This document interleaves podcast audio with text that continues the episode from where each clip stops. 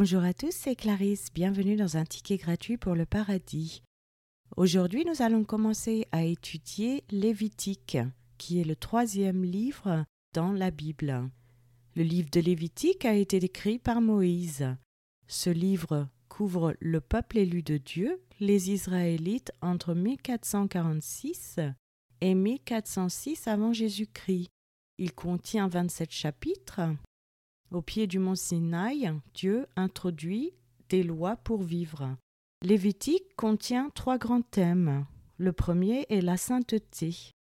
Lévitique chapitre 19 verset 2 Soyez saints, car je suis saint, moi, l'Éternel votre Dieu. Et le message écrasant de ce livre. Dans Lévitique, la sainteté spirituelle est symbolisée par la perfection physique ou pureté ainsi que par la séparation du monde.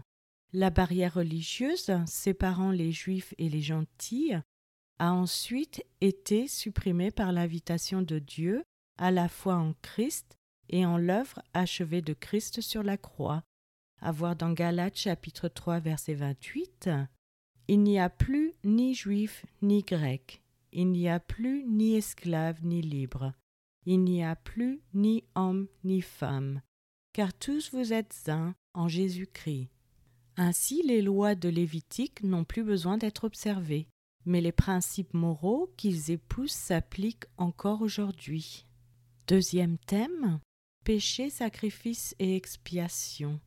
Puisqu'aucun être humain n'est parfait, Dieu a fourni le système sacrificiel de l'Ancien Testament comme moyen d'expiation. Dans ce système, une vie devait être donnée pour une vie, cet arrangement temporaire n'est plus nécessaire, car la mort de Jésus a payé le prix du péché une fois pour toutes et pour tous les peuples. Troisième thème, le culte. Lévitique révèle le désir de Dieu d'être présent avec son peuple et de jouir de la communion avec lui. Par l'adoration, le peuple de Dieu reconnaît qui il est et ce qu'il a fait en lui exprimant son amour, son honneur, ses remerciements et sa louange. Passons à la lecture d'un passage de la Bible.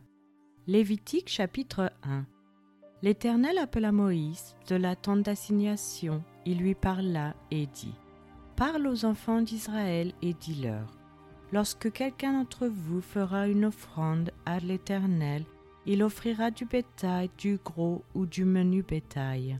Si son offrande est un holocauste de gros bétail, il offrira un mâle sans défaut. Il offrira à l'entrée de la tente d'assignation devant l'Éternel pour obtenir sa faveur.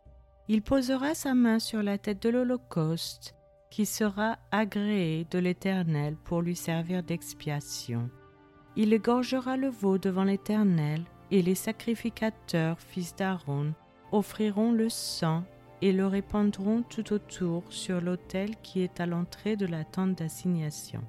Il dépouillera l'holocauste et le coupera par morceaux. Les fils du sacrificateur Aaron mettront du feu sur l'autel et arrangeront du bois sur le feu.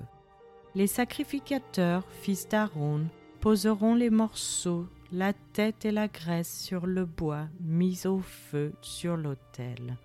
Il lavera avec de l'eau les entrailles et les jambes, et le sacrificateur brûlera le tout sur l'autel. C'est un holocauste, un sacrifice consumé par le feu, d'une agréable odeur à l'Éternel.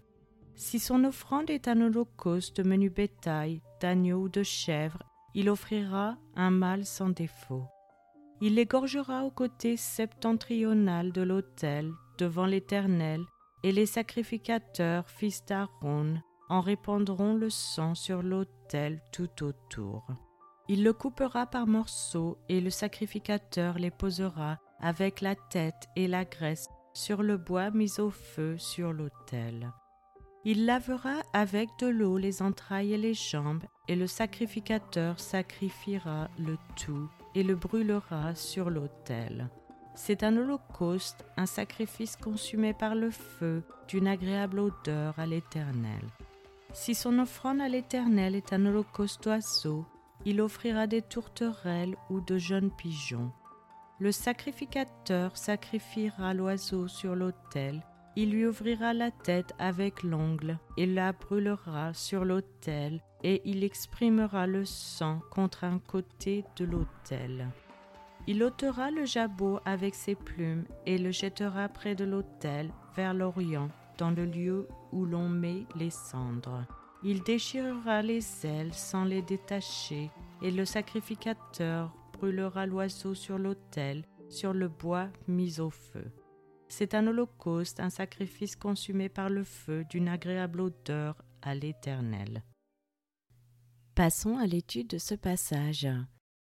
Dans le verset 1, nous avons la tente d'assignation, le tabernacle où Dieu a rencontré Israël. Ce n'était pas une tente dans laquelle le peuple de Dieu se rassemblait, pour adorer, mais une tente où Dieu se présentait à son peuple quand il le voulait. Dans le verset 3, nous avons sans défaut. L'animal devait être sans tache. Voir Malachie, chapitre 1, verset 8.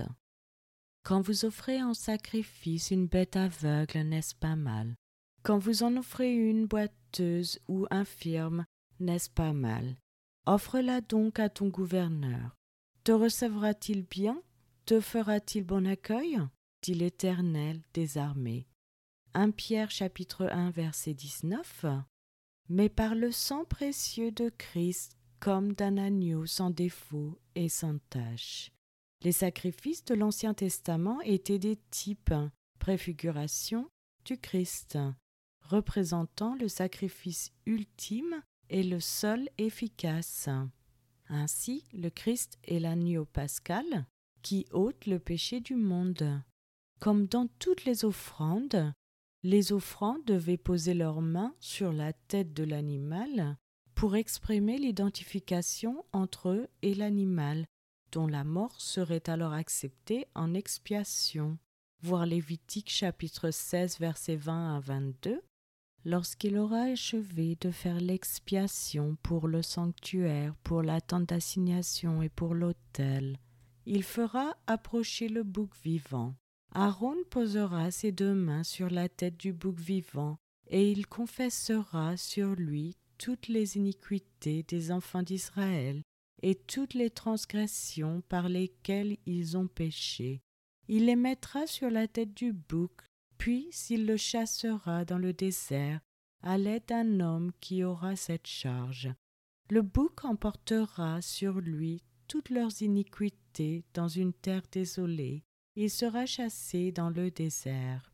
Une description sommaire de l'expiation substitutive.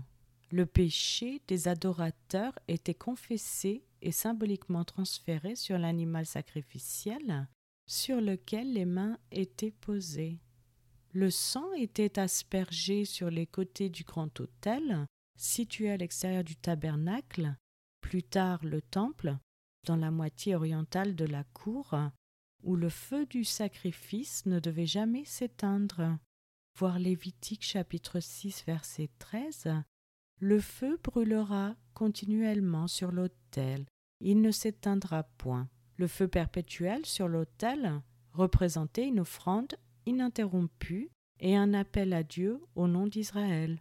Tout le sacrifice devait être brûlé, y compris la tête, les jambes, la graisse et les organes internes. C'est pourquoi on l'appelle parfois une offrande de l'Holocauste. Holo signifie entier et coste signifie brûlé.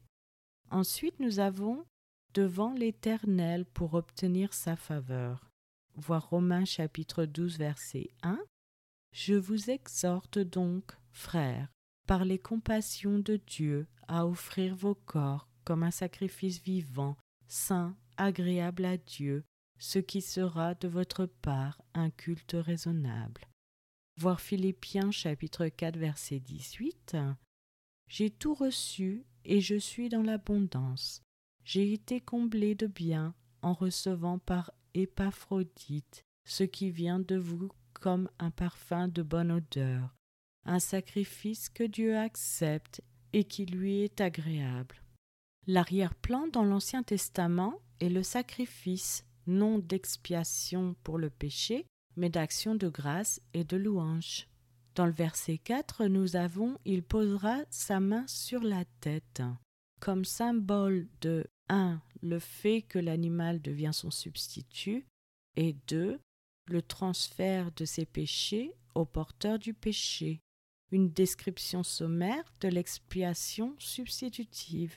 Le péché des adorateurs était confessé et symboliquement transféré sur l'animal sacrificiel, sur lequel les mains étaient posées. Ensuite, nous avons expiation. Pratiquement chaque sacrifice comprenait l'aspersion ou l'étalement de sang sur l'autel ou dans le tabernacle, enseignant ainsi que l'expiation implique la substitution de la vie à la vie. Le sang du sacrifice de l'Ancien Testament indiquait le sang de l'agneau de Dieu qui a obtenu pour son peuple la rédemption éternelle. Hébreu chapitre 9 verset 22 Sans effusion de sang, il n'y a pas de pardon. Dans le verset 5, nous avons Il égorgera le veau devant l'Éternel, et les sacrificateurs, fils d'Aaron, offriront le sang et le répandront tout autour sur l'autel qui est à l'entrée de la tente d'assignation. Ce n'est qu'après que l'offrant a tué l'animal, symbolisant la substitution d'un sacrifice animal parfait à une vie humaine pécheresse, que le travail sacerdotal a commencé.